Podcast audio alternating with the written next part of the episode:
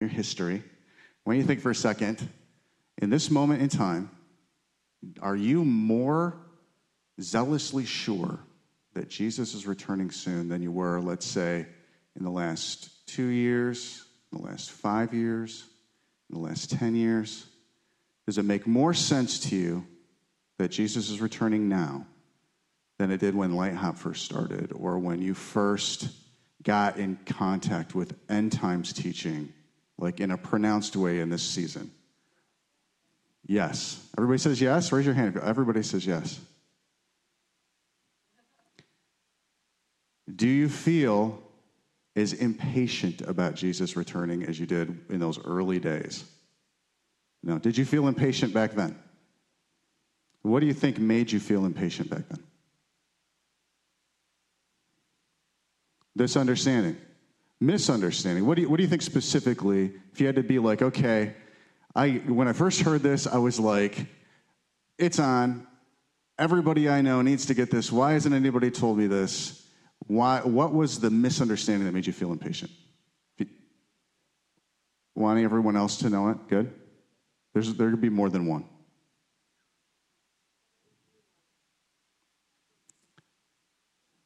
Samantha Stolz says that it would be dr- super dramatic and super obvious, even though she lived with me, and I kept saying it's going to get harder to see as time goes on. I'm joking. What, what do you think was the misunderstanding that made you feel impatient at the very beginning?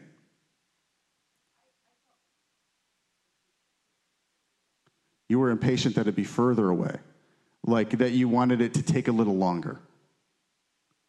It seems scary. Okay. Like the Shulamite. Yes, I will go with you on the high hills. Go away for now. Come back when the day breaks. Okay, good. Anything else?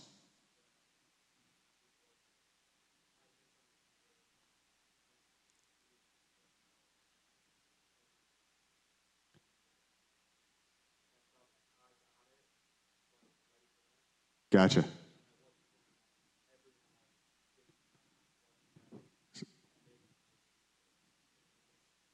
Gotcha. So Noah was feeling impatient just about everybody else getting it, and feeling like he got it, but he was impatient that everybody else get it. Is that did I characterize that right?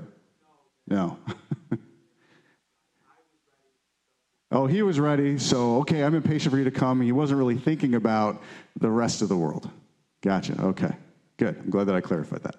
Okay, so today we're going to be talking about redeeming the time. One of the main themes in the book of Ephesians is actually time. And so if you don't know to look for it, you might miss it. You might it might just get blended in with all of the, the beautiful language of Ephesians or all of the admonitions of what to do. But you have to understand that it's all about time because love is actually found in the your your response to time is what determines whether or not you're loving or not. And this is it might be a, a new idea for you, but once you see it, you can't unsee it. Everybody wants to be loving. Like, even some of the, the people that have done the most heinous things on the planet, they really thought that they were doing the right thing or the good thing or the most loving. The be- you know, it's like the Thanos in Infinity War, Avengers Infinity War, and he, they're like, you know, you think you're the you, you think you see the thing or you can do the thing, and he's like, I'm the only one who sees it. Like there's this idea that is about impatience in time that if we don't find the time that Jesus is talking about, even though our intentions are great, we will impatiently not love people and do the exact wrong thing at the exact right time. Okay? So this is all about time. Now, I had a message. I feel like the Lord wants me to be candid with you. I had an entire message written out before I woke up this morning, I had notes, like tons of notes. I had like eight pages of things that I wanted to say to you. And he scrapped it all. And he said, I want you to say this. And he showed it to me so supernaturally. I know I have the word of the Lord for you. I know it. So if you want to be teachable, then you will receive something. I don't know what you'll receive. I don't know exactly what he'll say to you. But if you don't, if you want to be right, you won't receive anything this morning. So right now, I want to be teachable. Like I had an entirely different idea this morning, what I wanted to talk about, what I felt like the Lord wanted me to talk about. He's been working it out in my heart. I've been writing about it all week. But he's actually like, Tom, I want you to be teachable right this second. Okay? So I just want to approach this information with this. So item one, redeeming the time. Now this is about, obviously about Ephesians, but I would take it as like a a footnote. Like if you're reading something and there's like, oh, that word's interesting. The footnote is This is a footnote. If he, he wants us to read Ephesians, if you want to be a part of what I feel like he's saying, read Ephesians for yourself. Read it with this in mind, okay? Redeeming the time. We are living in the relationships, faith, and the environment that we prayed for in past seasons. Does everybody here love the environment you're living in right now? Like in your family, in your church, in the city, at your job? Do you love the environment that you're living in right now? Be honest. You don't, Sam. I know you're kind of like, I, I kind of do, but there's lots of things about our environment that you don't love, right? Yeah. So, yeah. Somebody said something? Both. I think that's what Sam was probably saying was both. But it's important to recognize there are some things we could have prayed for last year that would make a lot of the things we see as problems right now not problems. And it's not everybody else's fault, it's actually our fault. Because he actually was telling us to pray for some things that we neglected he was showing us some things He wanted to give us that we lack right now. And this will be true until we're face to face with Him and we become the thing that we don't know what we're going to be, but we know we'll be like Him. There are some things that God, He actually wants us to be like, okay, I'm lacking this thing because I really haven't taken seriously that I need it. I thought, yeah, it's a good thing to have. Yeah, I'll get to that eventually. But I don't really see that everything's on the line. Next year is going to be much harder than this year relationally. I want to tell you this for sure. Next year is going to be much harder relationally. It's going to be harder at work. It's going to be harder with money. It's going to be harder with your family. It's going to be harder between Sam and I because God is testing all things to find faith. He's testing all things to find do I really love Him more than any of the things that are here on earth? And do I really trust Him with all the things I'd be tempted to worry about on earth? Do I really trust Him? Because He wants to qualify me into heaven, He wants to qualify you into heaven. So, right now, we're living in the relationships, the faith, the environment that we prayed for in past seasons, and that is a hopeful thing because it could be much, much worse. You prayed for some things that you're not. Do you know people that are dealing with stuff you're not dealing with? Do you know people that are confused that you're not confused? Do you know, like, oh my word, I see something hopeful in this that the world doesn't see? That's because you've been praying into it. You're no different than the rest of the world. You weren't born like the good one and everybody else is a dummy, and God found you and He's like, okay, let's do something with you. We're only righteous because He's righteous. We're only righteous because we believe something that He told us. We believe something he thought about us. That's it, okay? This is so important. Our experience of time right now is some expression of what we prayed for then. And then the same will be true next week, next month, next year, next millennia. We can change. Now, you're not fully an expression of somebody who knows Jesus is coming back. I want to tell you, I know you. You're not fully the expression of that, neither am I. But I need to be more of the expression of somebody who knows Jesus is coming back next year, next week, tomorrow. Because you don't know what's going to happen. You don't know. What, I mean, when COVID happened, it, it, it revealed so many things that we were thinking wrong. So many things. And it's a, it was global, it wasn't just us, right? So Ephesians 5 14 to 16. Therefore, he says, now he says this to the church. He says this to people that Paul calls faithful in Ephesians 1. Awake, you who sleep. Arise from the dead, and Christ will give you light. See then that you walk circumspect, circumspectly, not as fools, but as wise, redeeming the time because the days are evil. The days are evil. It's very tempting to want to save something from what's going on right now, but God would say the days are evil. If you want to save this life, you're actually cooperating with evil. The trajectory of the entire world, the entire planet, your family, your heart, without him pulling you out of the world, the trajectory of your life is to hell. The trajectory of this planet is to fire. This, these days are evil. There's not like some stuff worth saving. It's just he's so patient. He waits for us to see, oh, my family could actually never work apart from me being wholeheartedly on fire, in love, leave the world, go to heaven with Jesus. My, my work would never actually work long term this way. My church, it cannot work without me zealously being like, okay, God, I'm coming out of the earth and into you forever. It's just he's so patient, we can tend to see a little bit of the growth of connecting to Jesus and then try to keep that thing and be like, okay, this is good. We'll keep this, Jesus. Let's keep this growing. But that's not what he wants to do. He wants to keep us going to him keep us coming near to him. Not taking something that he's given us and being like, okay, this is our vineyard now. Let's get it to bear some fruit. Because if you do that, what happens is he sends his son and he's like, give me the harvest. And we're like, no, it's our harvest. There's parables in the Bible about this. This is what the Pharisees fell into. The Pharisees fell into the kingdom of their own making. They took the things God had given them and they made their own kingdom out of it. And then when the owner of the vineyard came, they tried they killed his son.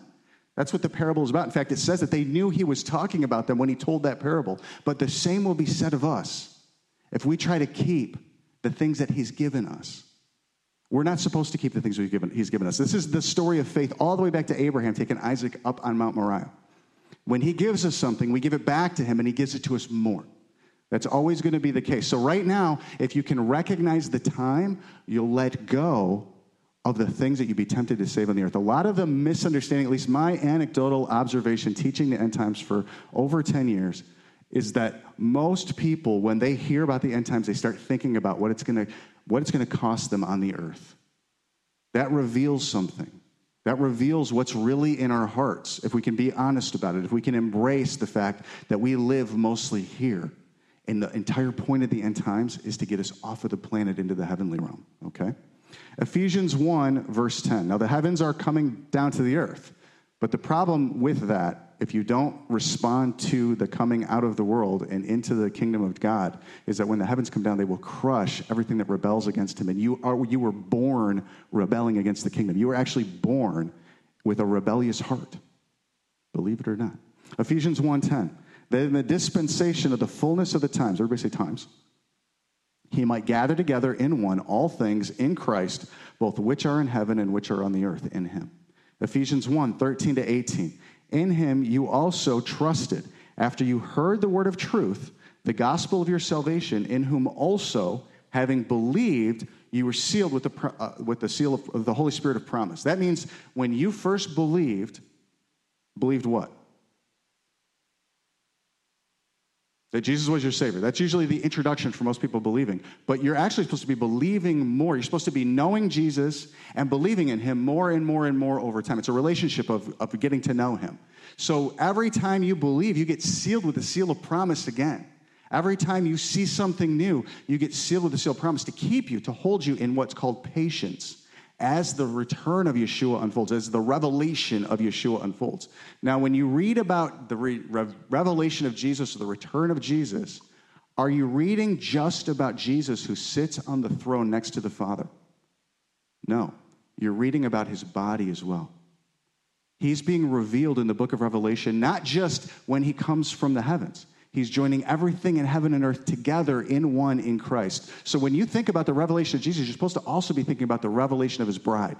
The beauty of what's supposed to be coming forward right now, not in everybody around you, not like Noah's thinking, you know, okay, I'm ready. I'm ready for you. I'm beautiful before you. No, we should actually be concerned that people aren't ready to meet him.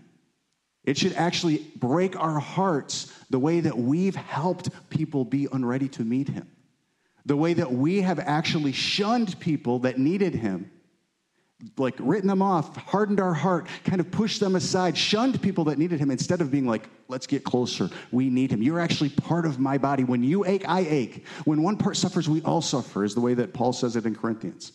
Do you see what I'm saying? So we have to understand that in the dispensation of the fullness of times, when he gathers everything together, there's going to be a lot of tears. There's because people didn't know the time because they didn't love. They put it off. They were indifferent. They were like, I could love later. You see what I'm saying? You ever thought that?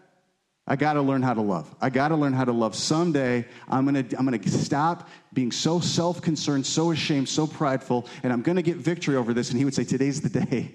Today's the day. You're seeing the time wrong. You're thinking you've got more time to work out your salvation than you really do. Now, what I'm describing, believe it or not, is patience, not impatience. Okay? Stay with me for just a minute.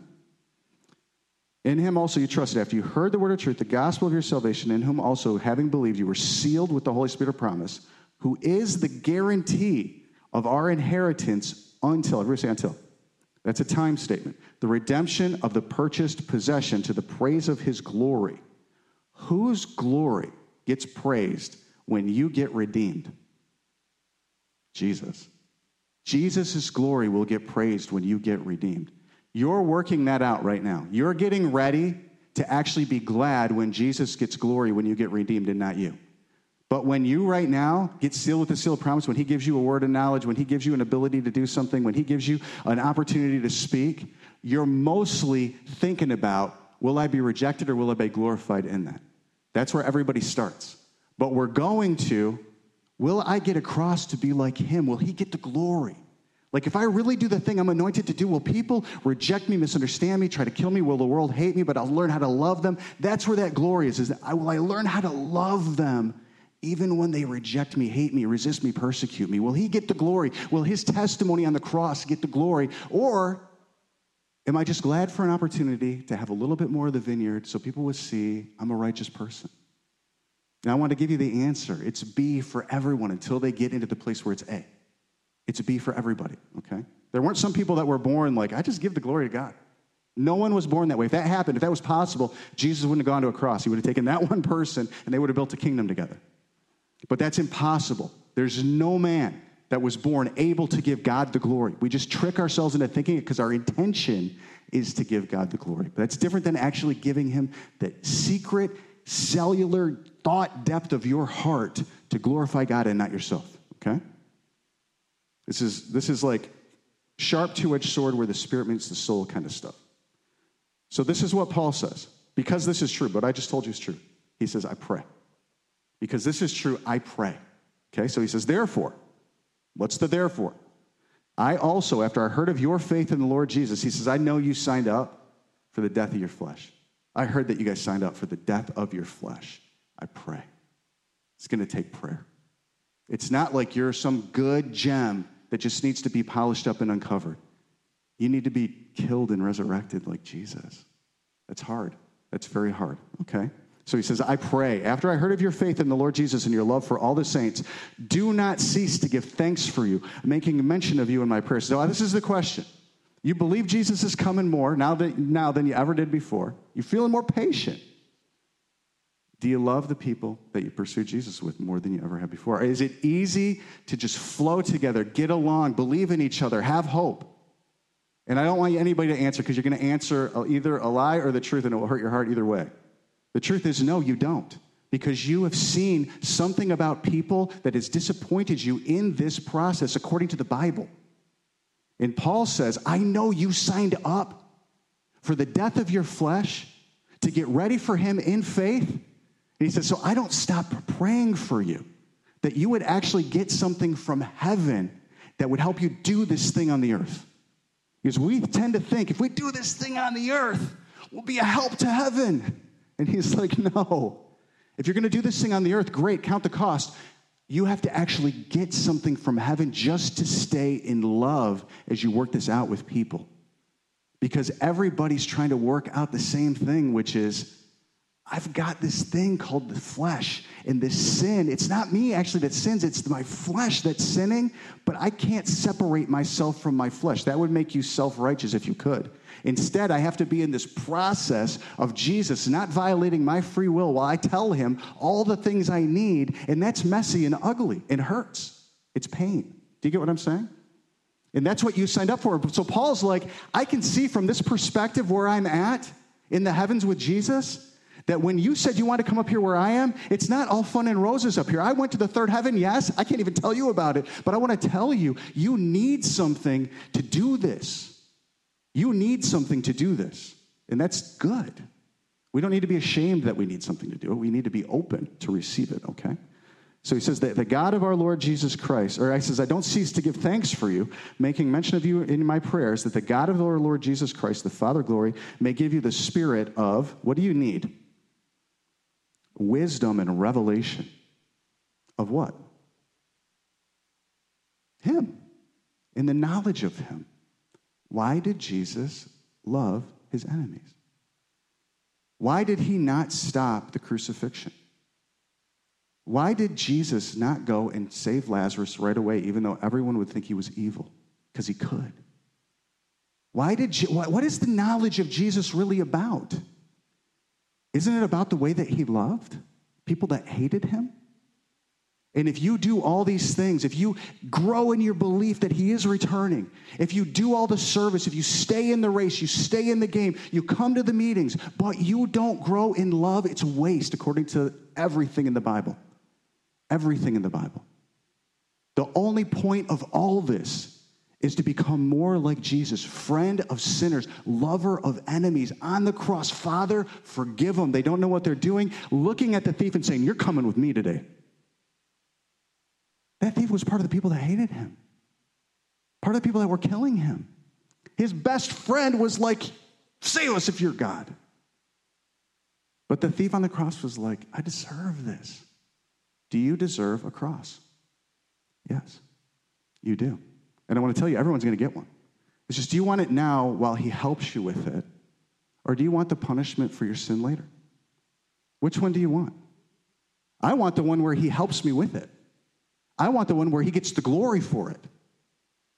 Do you know he's going to preside over hell forever? There's no place that's not under Jesus' control. It says he's going to, the smoke of their torment, it rises up before him. The people that are burning in hell forever with the mark of the beast, the smoke of their torment rises up before Yeshua forever. He's going to, he's going to ex- examine and witness your presence forever, one way or the other. I want, when it happens, I want him to be like, oh, the aroma of death on you is life to me. It's life to me. You were willing to die with me. You were willing to believe me on the front, and you saw the time. You saw how little time you had to actually pick this. This might be your last day. This might be your last day to get free of your offense, get free of your hardened heart, get free of your self defenses, your self protection. This might be the very last day. If you saw the time right, every day would live that way. Do you see what I'm saying?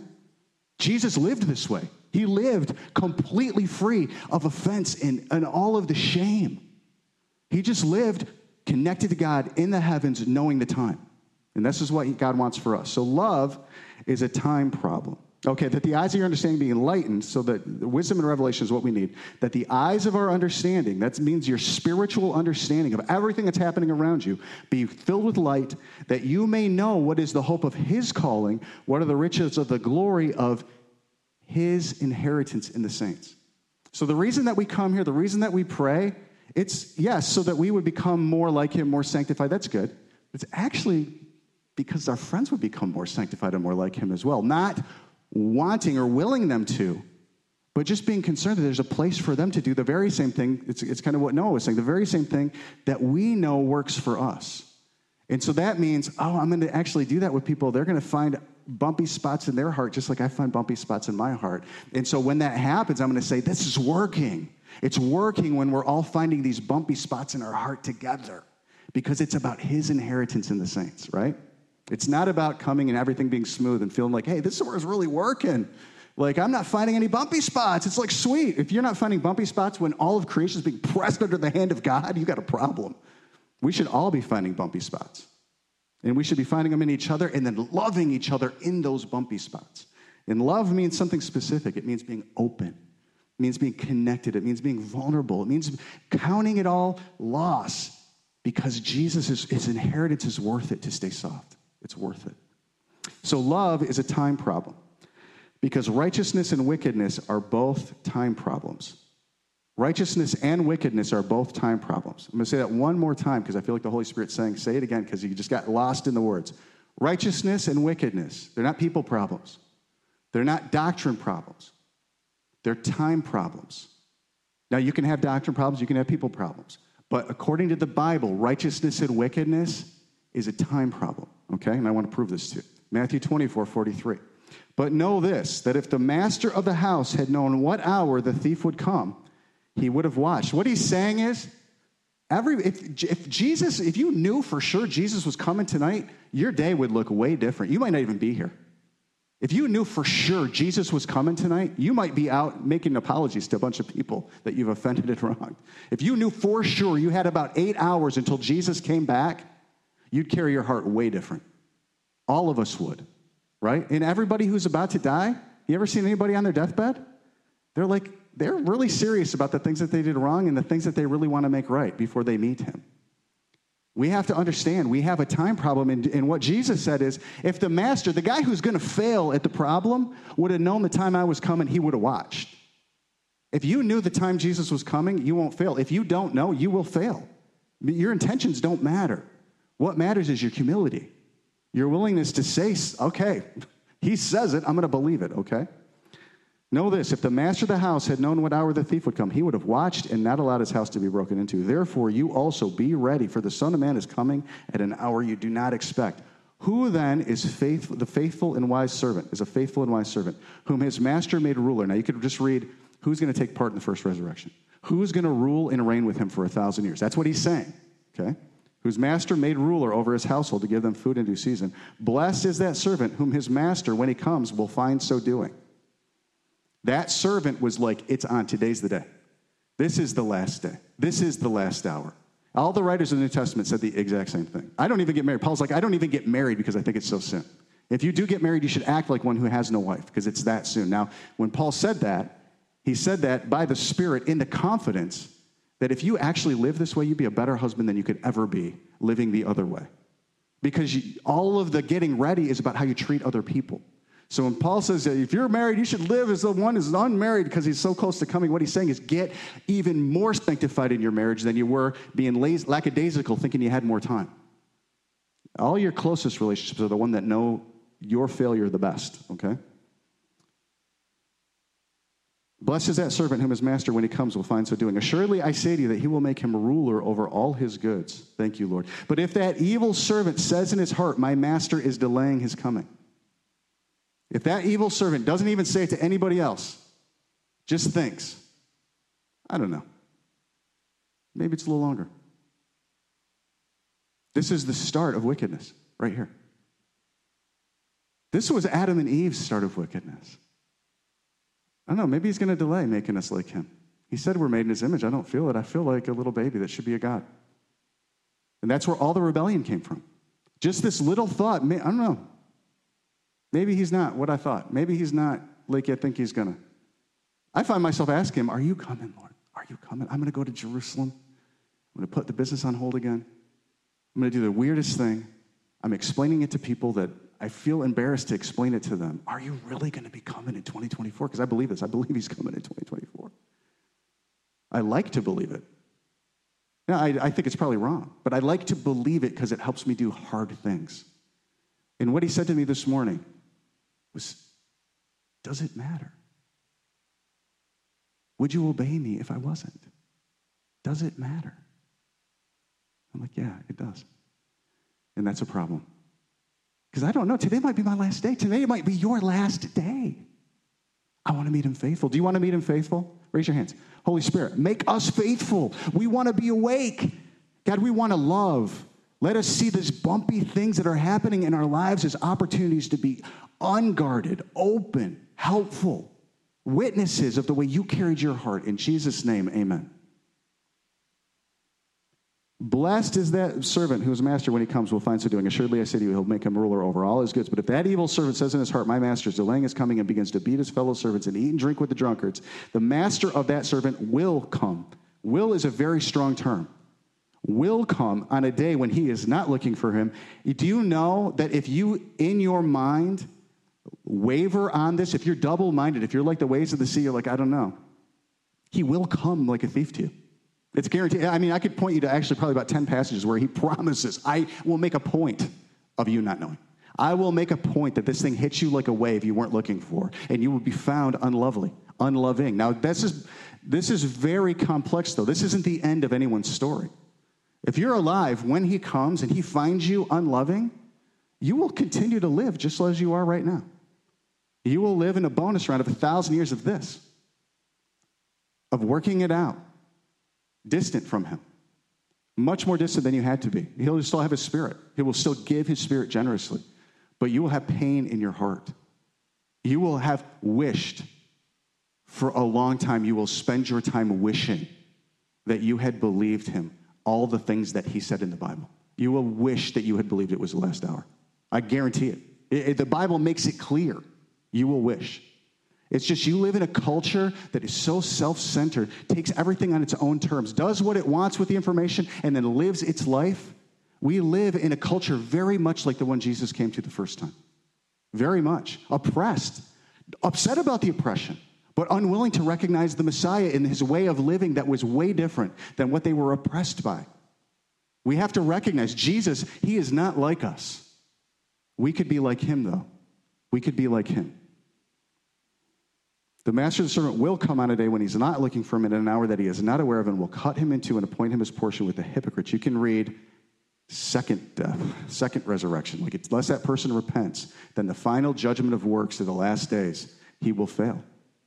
And many people will be very offended with the way Jesus does this. It says that when he lets the snake back into the garden at the end of the millennial reign, a number as the grains of sand on the seashore will rebel against Jesus in that one last rebellion, even though there's been no devil on the planet for a thousand years, even though there's been no demons lying to anyone.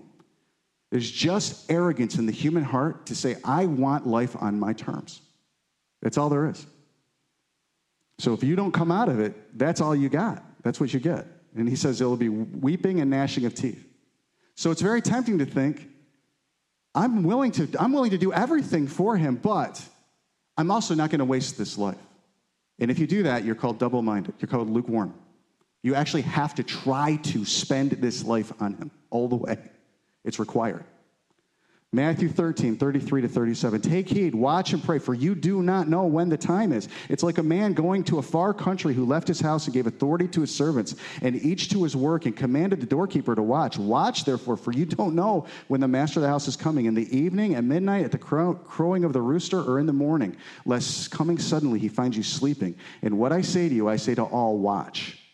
Now, the evil servants, they don't want to be evil. Evil servants don't want to be evil. I'm going to say that one more time. Evil servants aren't trying to be evil, they want God just like you do. You might be one of them. The good servants, they're no better than the wicked servants. They just believe something different. They have the same desire. They're just open to changing because they see the time. Do you see what I'm saying? The righteous servants aren't are righteous because they live like the master is returning any moment. The evil servants, they don't want to be evil. They simply doubt the timing of the master's return. I'm describing you. You might not think I am, but I am. I'm describing me. And I might not think I am, but Jesus said it to me this morning. And the Bible says it. So I'm going to believe it. I'm going to actually adopt this and say, Jesus, I don't believe you're returning like I need to. Like I need to for what's coming next. Now, if I'm living in today, if I'm actually living in tomorrow's worry, right? But not today's obedience, then I'll think to myself, I got I'm going to work that out over time. That's going to be okay over time. But if I'm living in today's obedience and not borrowing tomorrow's worry, then I'm like, man, I got another day to fully embrace my need of a Savior, to fully embrace it. I want to handle relationships differently. I want to walk into rooms open. I want to walk into conversations open. The, the cookout on Friday night, these are some of my least favorite things because I feel like I don't know what to say. I feel like it's going to be awkward conversation. I might get sucked into a conversation that you know is difficult. Or and for the last several months, God has been saying, before you walk into any gathering of people, say to me, I want my heart to be open. I want to take the low place. I want to listen, and I want to be a part. I want to be engaged in the body of Christ. This is helping me tremendously. It's helping me a lot. I would encourage you to read Ephesians with this in mind. Is this what the book of Ephesians is talking about? Like the way I go to meetings and like interact with people. And it is. It's talking about being in a position in the heavenlies that when you interact on the earth, you're bringing something down into the interaction. Not that when you're lateral on the earth interacting with people, you're closing off and trying to actually save your own life. We save our lives in a bunch of crazy little ways, okay? Now, both the wicked and the righteous have the same desire. One is worked out in patience and faith, and the other is worked out in impatience and doubt. This is the story of Adam and Eve and every other person that we would read about, winning or losing in the Bible. The righteous is no more righteous than the wicked, and the wicked is no less desiring to be good than the righteous. It's all about faith. It's all about faith.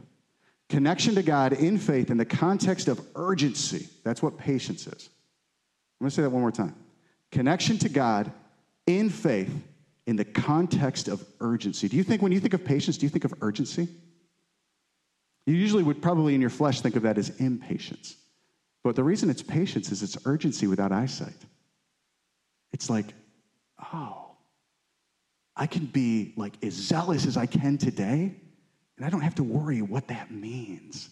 I don't have to worry. It's, it's you're, you're predestined to be righteous when he finds you if you're giving the other servants the proper food today. You see what I'm saying? But it's, it's, it's this eagerness, this zealous urgency that it has to be today. Today has to be lived fully in Him. Today I need victory over my doubt. Today I need dis- victory over my discouragement. I don't want to waste today. I'm patiently waiting for my Lord. Do you see what I'm saying? If you're impatiently waiting for your Lord, you're like, He's delaying His coming. I can do whatever I want today. I can be lazy with my emotions today. I can, that's impatience. Do you see what I'm saying? The flesh says that's patience. Like, don't get too excited about it.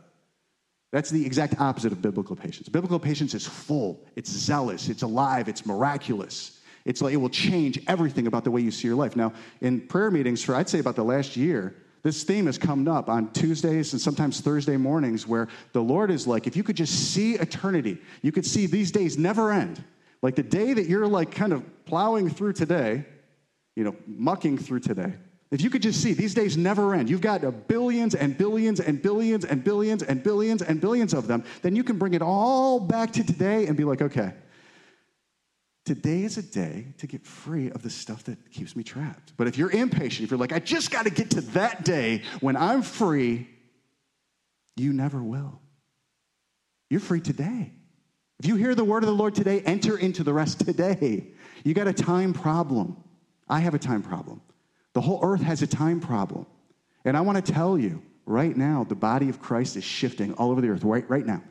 And many people are like, it's on. He's coming. I believe it. I don't care if I see it or not. It can't continue like this. That's good. You don't want to miss it. You don't want to be like, well, when I see this, then I'll believe it. If you're like that, you're like the Pharisees. And the Pharisees were never given that. Actually, God was like, I'm going to see to it you don't get that. I'm going to see to it you don't see that sign. The only sign you're going to see is the sign of the son of Jonah, of the sign of Jonah. That's it. And I could do a whole other message on the sign of Jonah. Okay, so connection to God in faith in the context of urgency determines our righteousness, nothing else. The wise and foolish bridesmaids and all the parables of Matthew 25 are related to this difference of time. So when you read in Matthew 24, it says the Wise servant gives his other servants the right food at the, at the right time. The evil servant says, My master's delaying his coming. The, you know, the, the, hypocrite, the reward of the hypocrites. Then in Matthew 25, it says, At that time, the kingdom of heaven will be like this. And it gives them parable of the ten bridesmaids, the parable of the minas or the, the, the talents, and then the parable of the goats and the sheep, which isn't really a parable, it's a teaching about the goats and the sheep. So you have to understand this time really matters all of the righteousness, all of the first resurrection hinder, hinges on time, okay? That's kind of the point of me saying all this. So, and the reason that I'm saying it today is that the book of Ephesians is mostly talking about this time. That in the fullness of this time, Jesus is gathering together in the heavens and the earth, everything in him. So, is that the way that you're framing your trouble Monday, like tomorrow? Is that the way you're going to frame your trouble tomorrow? Is that the way you framed your trouble last Monday? Is that the way you framed your trouble last Tuesday? Or was your trouble actually somebody's resisting me, trying to make my time here less than it could be? That's the road to hell. That's the road to hell. But if you're like, all oh, this trouble, it just tells me, oh, I could redeem this time. These days are evil. Like, I could live fully in freedom today. If you did that, where, where would you hang out? I'm sorry? In the prayer room. Even more so, you'd come to the prayer room and hang out in heaven. That's the only way you can do what I'm saying. If you grit your teeth and try to make today great, you're delusional. It's not great. It's actually evil. That's what it's saying. These days are evil. Redeem the time. Redeem it how? Go up to heaven. Look at how Jesus treats people. Look at how he forgives his enemies. Be unwilling to let another day. It says, don't let the, the sun go down on your wrath, right? That's what it says in the Bible. It says you actually have to get clean today, clear today. You don't know. See the time right. So at harvest time, Wheat manifests the fruit of the Spirit. Now, harvest time, everything changes. Everything's different. It's darker. Anybody think it's darker right now? Does the sun and the moon look a little bit different right now? Do people look different right now? Do cities look different right now? Totally different. I just I wrote a little song called "Look Up," and I'm like, can I find an, a picture of a city that's like full of smoke? Yes, like a million pictures of cities full of smoke, and not the same city. All over the earth, cities are hazy with smoke. It's harvest time right now. The light's different. The sun's growing dark. The moon's growing, the moon's growing dim. The sun's growing dim. The moon's growing dark. People's hearts are failing them right now. Your hearts are failing you right now. That's good. Your heart was never going to make it to heaven on its own anyway. You want to know now. To Shock me now is the way Mike Bickle would say, right? Shock me now. Don't shock me later. Your heart's failing right now. Great. Bumpy spot. Great. Reach in. Take hold of who? Jesus. Where is Jesus right now? Here in this room. The body of Jesus is right here. The head is there. The head is actually taking hold of us. So if we're doing what the head is doing, we're taking hold of us too. Do you get what I'm saying? Now is the time. Now is the time. I really believe he's coming in 2024. And in 2024, if I'm standing here in August of 2024, I'm going to be like, I really believe he's coming in whenever it is the next thing that he shows me to believe. But I'm going to believe it. It's changed my life. I love it. I think it's wonderful. I think that for 11 years, 12 years now, I've been telling people, I think this is it. Don't believe me, ask him. I'm clean. He loves me. I enjoy him. He enjoys me. It's changed me. It's changed the way I deal with people. It's changed the way I walk into rooms. It's changed the way I'm willing to spend my life or my career or my money. I love believing now is the time. I want to believe it more, not less. Do you? Do you? Or do you want proof? Do you want to see your five things that you were waiting for happen? Or are you kind of like, I don't know, maybe this isn't it? If you're, I don't know, maybe this isn't it, you just took a step into the darkness, into the death, into the rebellion, into hating Jesus' friends, according to Jesus. I don't want to do that. I do do that. But he tells me, he's so faithful to say, Tom, does it matter? Isn't the right thing to do always the right thing to do? Isn't it always the right thing to do? Okay, so at harvest time, wheat manifests the fruit of the Spirit. That's what I'm describing to you. Tares manifest the works of the flesh, which is harlotry, foolishness, confusion, lack of endurance. They're just like, I don't know if I can make it anymore. If you're saying that, that makes you human. That's okay. But you have to get a different confession. You have to get a confession that says, yes, this is the time. Of course it's like this. This is, this is what he told me. He said he told me all these things so I wouldn't stumble, is the way he says it in John 16. Now, both are determined, tares and wheat are determined by love. And different works are evil and rejected. So you could be like, well, I'm still doing the stuff. I'm still doing the things. I'm showing up. Just a little colder, a little bit harder, a little bit. I don't know. Maybe this isn't it. This is this protects my heart. I don't want to get too excited and then get disappointed. Is Jesus going to disappoint you? Nope. Are you going to disappoint him? Maybe. Maybe. And it all has to do with faith. It has to do with your confession. It has to do with the way you carry your heart, not the way anybody else carries their heart. Everybody else, the way they carry their heart is the context for you to learn love. The way everyone else carries their heart is the context for you to learn love. If everybody carried their heart in love and you didn't, that'd be really bad. And I want to tell you, there's some people carrying their heart and love around us right now. And we're actually called up to them. And of all these witnesses, Jesus lives inside of us and he carries his heart in love all the time. So we're supposed to be actually asking, my friend Jesus, how do I deal with you? And he's like, love me, forgive me.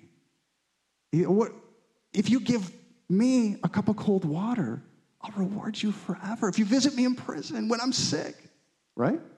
This is what he says in Matthew 25. Do you see it this way? Do you see the hurting, broken people around you this way? No. I mean, if you're honest, no. And we have to actually say, I could, actually be more free. I could be less worried about tomorrow. I could be less caught up in what's happening to me here, more with you, but more engaged here. More engaged here. That's how you know. It's by your level of engagement, free from what everybody else is pinned down by. Okay? It's called the fruit of the Spirit. Okay, so both are determined by love. Indifferent works are evil and rejected. What, and what is meant by Jesus in referring to tares? Okay, indifferent works are evil and rejected. That's what he's talking about with tares. It's not a lack of works, it's a lack of fruit. They look like wheat, but all they do is to be seen as righteous. That's what he said to the Pharisees. He says, You make your phylacteries broad. You love to pray in the public places. You love to be heard as somebody righteous. But you won't go in you won't let anybody else go in. You're a whitewashed tomb. They don't endure the testing of faith. Self effort and self assurance to be righteous, that you, or self effort or self assurance, I call them the same thing, to be righteous, that you are righteous, will pit you against the righteous and you won't know it. Okay, I'm going to say that one more time because I, I don't even understand my own text or my own context, syntax. Your self effort that you're righteous, it will pit you against the actual righteous. That's probably the best way to say it. And you won't know it. That's the scariest part about it. You won't know it because you'll be thinking, I'm doing all these righteous acts. Have you ever thought that? You ever thought, I'm in it, I'm staying in it, I'm forgiving the person? No, you're not. Because if you were, you'd be like Jesus, ready for another round together. Yeah, it's okay. Take your time. Take your time. I get it. It's hard. Take your time. Do you see what I'm saying? This kind of oil that God pours out on that Psalm 133 unity, this makes everything work. But if we just close the heavens and we grit our teeth, this is what he's saying to Ephesus in Revelation 2. You, you're doing all this stuff. It's not going to work. You're going to burn the engine out. It's the gears are grinding. Ah. We actually have to be a people that forgive. Sign up for another round. Okay, let's do this. Let's keep going, right? So, you, and if you don't, what happens is it pits you against the righteous and you don't even know it because you think, I'm doing my best, and your best is, was never going to get you into heaven. Luke 18, 9 to 14. Also, he spoke this parable to some who trusted in themselves that they were righteous and despised others. Two men went up to the temple to pray, one a Pharisee and the other a tax collector. The other clearly, everybody knew they were wrong. Everybody knew the tax collector was bad. And the Pharisee could have like called his friends and been like, You guys agree, right? The tax collector stinks. And they'd be like, Yeah, the tax collector stinks.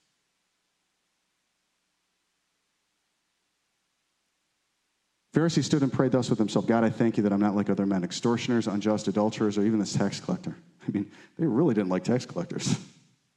I fast twice a week. I give tithes of all that I possess. And the tax collector, standing afar off, would not so much as raise his eyes to heaven, but beat his breast, saying, God be merciful to me, a sinner.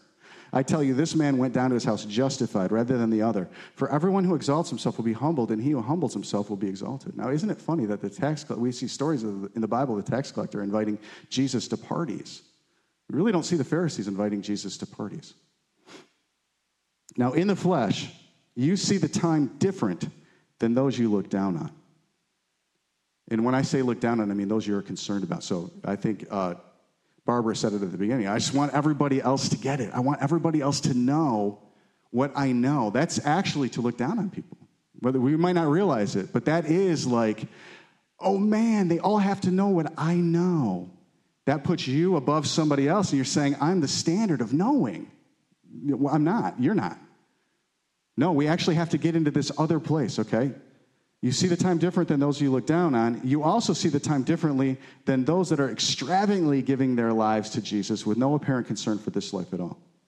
You feel judged by them. You see somebody just burning every bridge, going hard after Jesus. This is the time.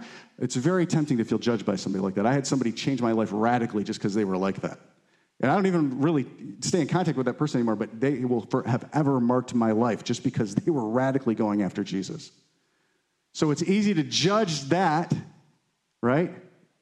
And miss that I'm judging this. It's, it's just, we all see time differently, is kind of the point. Because I'm going to say this one more time because I feel like I'm getting confused in my own expression of this, but I know what I want to convey. Okay, so you see the time different than those you look down on or are concerned about. So if, I may be tempted to look at my kids and be like, I see, the, I see Jesus' return is so near, and so I'm doing this with my life, and I wish they would too.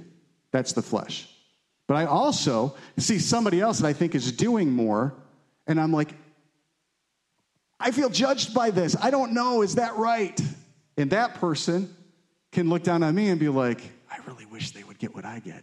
And they're also looking at someone, they're like, ah, man, my, that's all the flesh. That's got nothing to do with righteousness and truth, okay?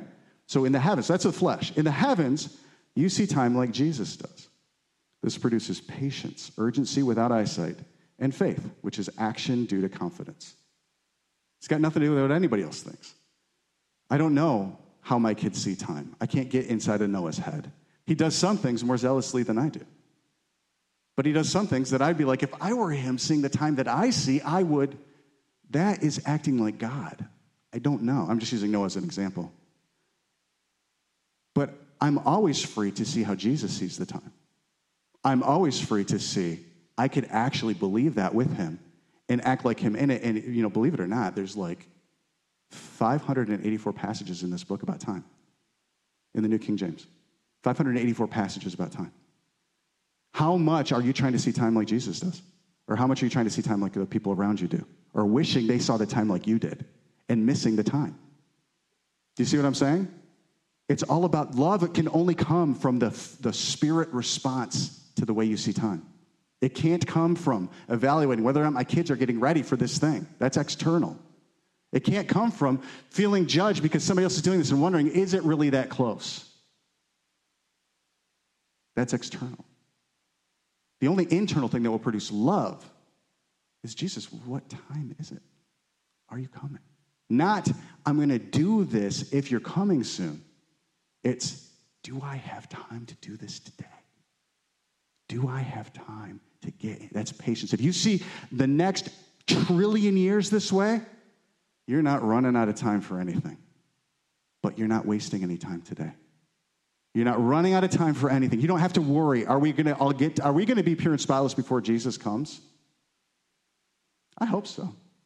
But it's to be in this context.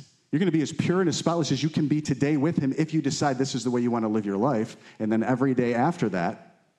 Or you're going to be impatient and you're going to be doubting that he could do it and you're going to be scrambling around trying to make sure everybody else sees it the way that you do so you can all go in together and that's impatience and doubt. Do you see what I'm saying?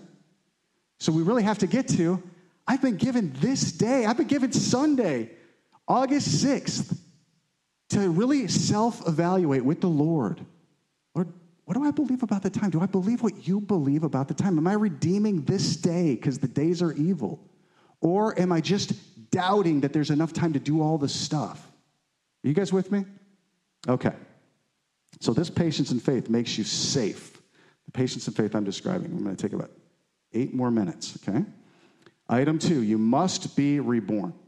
You redeem the time by seeing your practical life being lived in eternity in the momentary light affliction of now. You mostly were born seeing the momentary light affliction of eternity and trying to get everything right in your practical life right now. That's impractical. That's ridiculous. You actually have to reverse it, okay? So Romans 8, 14 to 23. This is the way Paul carried his heart. For as many as are led by the Spirit of God, these are the sons of God. As many as are like, okay, my thoughts, they don't, they're not fully informed. My emotions, they're based on something flimsy that doesn't stand up to the test of time. My will is radically in the wrong direction. I'm going to be led by the Spirit. I'm going to actually let God tell me what to think, how to feel, and what to do. So, as many as are led by the Spirit of God, these are the sons of God. For you did not receive the spirit of bondage again to fear, but you received the spirit of adoption by whom we cry out, Abba, Father. The Spirit Himself bears witness with our spirit that we are children of God. And if children, then heirs, for sure, predestined. If you're His child, you are predestined to be an heir. But the question is, are you His child? Are you actually His kid? Is he all your strength? Is he all your wealth? Is he all your plan, all your emotions, all your thoughts? Are you his kid? And the answer is not yet, right? But you're being reborn. Okay, that's the point. The Spirit died. By the, the Spirit Himself uh, bears witness uh, with our spirit that we are children of God. And if children, then heirs, heirs of God, and joint heirs with Christ, if indeed we suffer with Him, that we may also be glorified together. For I consider that the sufferings of this present time, whatever your suffering is this week, it's not worthy to be compared with the glory that will be revealed in us. Whatever you think is the problem this week, it's nothing. It's literally nothing compared to the glory that He's revealing in us if you are willing to be His kid. If you're willing to see Dad in all this. For the earnest expectation of the creation eagerly waits for the revealing of the sons of God. For the creation was subjected to futility, not willingly, but because of Him who subjected it in hope. So if we really believe this passage, we believe our lives here are futile futile. Your life here is futile. Without, without you actually seeing all this is about me being reborn into a different place, into a different atmosphere, learning how to breathe a different air, learning how to think different thoughts, learning how to see time through eternity, not in my 70 or 80 years, you're wasting your time. You can slap all the Bible verses on it you want, you're wasting your time. It's futile. It's vanity. It's chasing the wind, is the way Solomon said it. It's, it's worth nothing. You have to actually come out and say, the whole point of my life is actually to see I'm being born again. Like I'm getting lungs to breathe faith in heaven. I'm getting eyes to see. That's what Paul's praying for. He's like, Since I heard of your faith, I don't stop praying that the eyes of your heart may be enlightened, that you would have wisdom and revelation to know the glory of his inheritance in you. In you. This is what it's all about. This is the only point. But now, if you do this, if you really risk it all on this, and I have yet to do it, but I've heard rumor. You will find a more full life here. You will be light on earth. You will be safe. You've always been safe. You're being born again. That means you're in the womb of the Father. That means that it's dark around you, but you can hear his heartbeat. He's feeding you the faith you need, the hope you need, the love you need, and you're getting ready to live. We haven't even tasted it yet. We haven't even gotten there yet. And so we kick against the womb. We get frustrated. We get tangled up in our own umbilical cord. But we have to have confidence we're safe. We've always been safe. We're predestined to safety if we will let him be our dad. If we will be his kids. If we will just say, My only job is to give this man my heart. My only job in life is to give Yeshua my heart. That's it. And if I give it to him, he'll give it back to me so much more than I could imagine. He will give me all the power to do, all the grace to live a life of good works if I will just give him my heart. And the way I know is by my love, not just for Jesus. He says, if you say you love God, but you don't love the people God put you with, you're a liar. The truth is not in you. For creation was subjected to futility, not willingly, but because of him who subjected it in hope, because creation itself also will be delivered from the bondage of corruption into the glorious liberty of the children of God. For we know that the whole creation groans and labors with birth pangs together until now. Not only that, but we also, who have the first fruits of the Spirit, even we ourselves groan within ourselves, eagerly waiting for the adoption, the redemption of our body. That eagerly waiting is called patience. It's a fruit of the Spirit. Impatience is a flesh thing. It's wanting things to change materially around you and waiting, holding your breath until they change. Patience is a Holy Spirit thing. It happens in the heavens. It's eagerly waiting in the heavens. You see what I'm saying? Way different. And your flesh will interpret it totally wrong. Your flesh will interpret it, be chill here on earth. Heaven will take care of itself. That's impatience. Okay? So you must be reborn again to see the kingdom. Rebirth is a process. Birth in the natural takes about nine months. Spiritual rebirth takes this life. To see heaven, you must be born again, John 3. To live there, you have to grow there. Think on it, store treasure there, dwell there. You have to learn to breathe, think, govern. That means parent, church, work, spouse, invest your money, die to yourself. You have to govern there, not here. You actually govern there. So if I'm preaching, believe it or not, I'm not preaching here. I'm preaching there. And when I fully get into this, it doesn't matter what here hears. When I fully get into this, it matters what there hears. And I'm in it right now, honestly. I feel really good about it right now because I know I got the word of the Lord. And so when that happens, I'm actually storing something in heaven. Part of I'm living my life there right now. This is what Paul did, okay? So, um, that is David's tabernacle, what I just described to you. David's tent of praise is an expression of how David saw time. He set up a tent. He's like, I'm going to get as close as I can with what I got right now. He did something totally radically weird in Israel when he set up David's tabernacle. He knew there was going to be a temple. He, he set up a tent temporary on purpose. Do you see Light Hop temporary on purpose, but enduring because we don't own it? This is important. This is David's, what I'm describing to you is what David did. He did. David did David's tabernacle before he ever set up a tent and put musicians in it. David was doing David's tabernacle in Adullam. He was waiting patiently to be king. He wasn't inactive. He was actually, he took 400 people that were literally a pain and he turned them into David's mighty men. He led them in the desert in Adullam, in the cave, in the wilderness. Is that what we're doing? Or are we waiting for the situation to change so we can be the great ones that we think we're supposed to be? That's Adam and Eve. No, we have everything we need. Let's get as close as we can right now.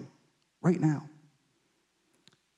Your willingness to get to the heart of David is being fully tested because you guys picked David's tabernacle. He told me to tell you this message. Everything in bold and underlined. He said, warn them, encourage them. Both. It's the same thing. This is what you signed up for. Saul persecuting while David's pres- preserves Saul's ministry and authority. Saul persecutes David, David preserves Saul's ministry and authority. That's what you signed up for when you said, I want to do David's tabernacle. That sounds like fun. David waiting in Adullam while knowing he should be king. Waiting. Not just waiting, actively discipling people there. David having self control to not build the temple, but faith to erect the tabernacle. Can you do the feet washing, or do you have to wash everybody's whole body? Can you just do the feet washing? You, what, what, you, what God told you to do today, could that be enough to be actually fully David's tabernacle? This is it? Today. It's it today. It's temporary. It's going to change. You signed up for David leaving Jerusalem when Absalom usurped him because he gave up on the place? No. Because he knew the presence of God was going to remain there. Do you know the presence of God is going to remain right here? Do you know it's going to remain here? You got to. I think there's a few places actually in Kalamazoo the presence of God is going to remain. Why do I think that? Well, because Jesus told it to me in the heavens and I believed him. I just kind of hold it in faith. He's never going to correct me for being faithful about it. He will correct me if I let it go. Don't let this place go. Just don't hold it in the flesh, okay? Mourning Absalom. You signed up to mourn Absalom. When, and when Absalom tried to take the throne from David, and then David and his guys, they went and actually found themselves in a battle with Absalom. David was like, Don't hurt Absalom. And his guys were like, What? Why was David saying that? Because he lived in a place Joab could not live. He was living in the heavenly realm. It made no sense to David's men that David would care that Absalom's life be preserved. And when Absalom died, David disrupted the entire nation by mourning it. They were like, This is a day of victory, David. And David's like, I'm living somewhere way different than you are. I'm this, this is all temporary. This is all a tent. David would be like, My entire life is a tabernacle. It's all a tent. I'm living here, right now. People that live here they don't make sense to people that live here. People that live here do things that don't make any sense to people that live here. They carry a heart standard, a heart value that people here can't understand, but people here can come up. They can come up. You signed up for Michal hating David's zeal. That's what you signed up for when you signed up for David's tabernacle. Michal hating David's zeal. You signed up for Joab, your right hand guy, doing his own thing in the name of you. That's what Joab did to David. David was like, Joab, please do this. Joab was like, yeah, yeah, yeah, I'm going to do this. I'm helping you, David. That's what you signed up for when you signed up for David's heart. That's what you signed up for when you signed up for David's tabernacle. That's what Jesus did. Jesus sign up for this? Or did Judas represent Yeshua well? Why did Yeshua give Judas the money box? Why did Yeshua make Judas an apostle or a, a disciple? It's the heart of David. It's the heart of David. This is, this is the man we're supposed to be a part of his body. Do you see what I'm saying? You are a part of his body. You're just, you're being formed right now. So don't get discouraged when I'm saying things. You're like, oh man, I didn't know I signed up for that. I didn't even know I, I don't know I have to be that way, and I don't want to be that way. Don't be discouraged. Just be willing to grow. Be willing to say, okay, God, my whole life, the, the part, the important part of my entire existence, my the important part of tomorrow, Monday, the important part of Sunday afternoon, is that I get ready to meet you, God. Because you're coming. You're coming so soon. David continually running out of his shame and into God when he was found in deep sin. That's what you signed up for. You didn't sign up for, I'm going to put myself on probation. I'm going to give myself a little time out till I get it together. You signed up for, I sinned against you, God, even though you sinned against a ton of other people. I sinned against you, and I want you to make me clean. I'm running into you right now, and I'm going to get back into an open, unguarded heart and full of zeal for what is happening all around me. This is a tent. If you want that, stand up with me.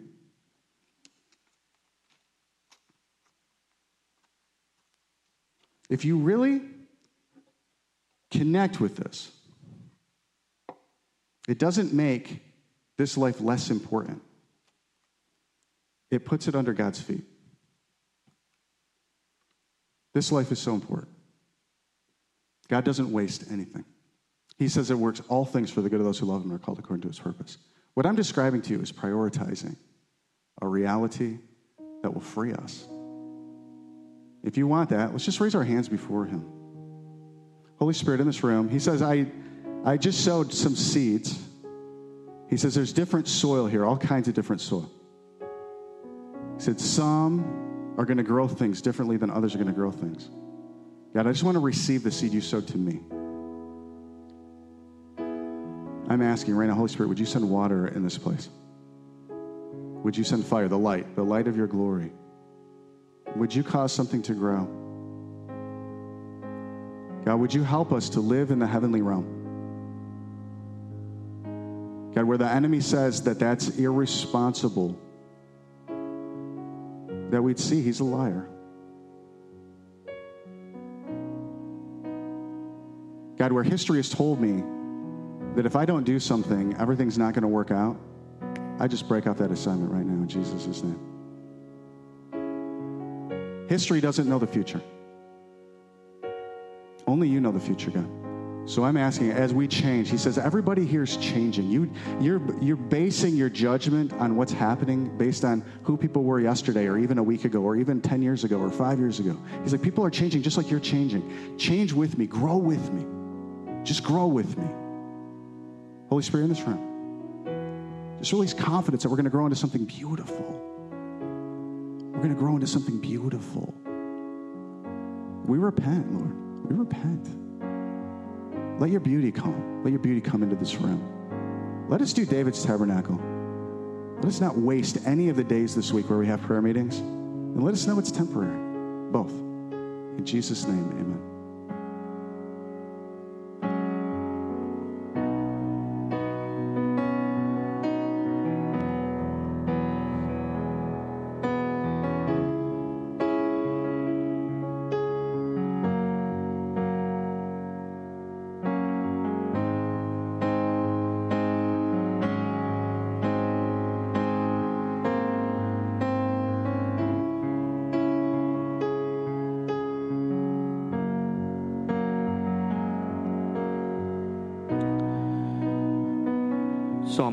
Verse 19. He also brought me out into a broad place. He delivered me because he delighted in me. The Lord rewarded me according to my righteousness, according to the cleanness of my hands, he has recompensed me.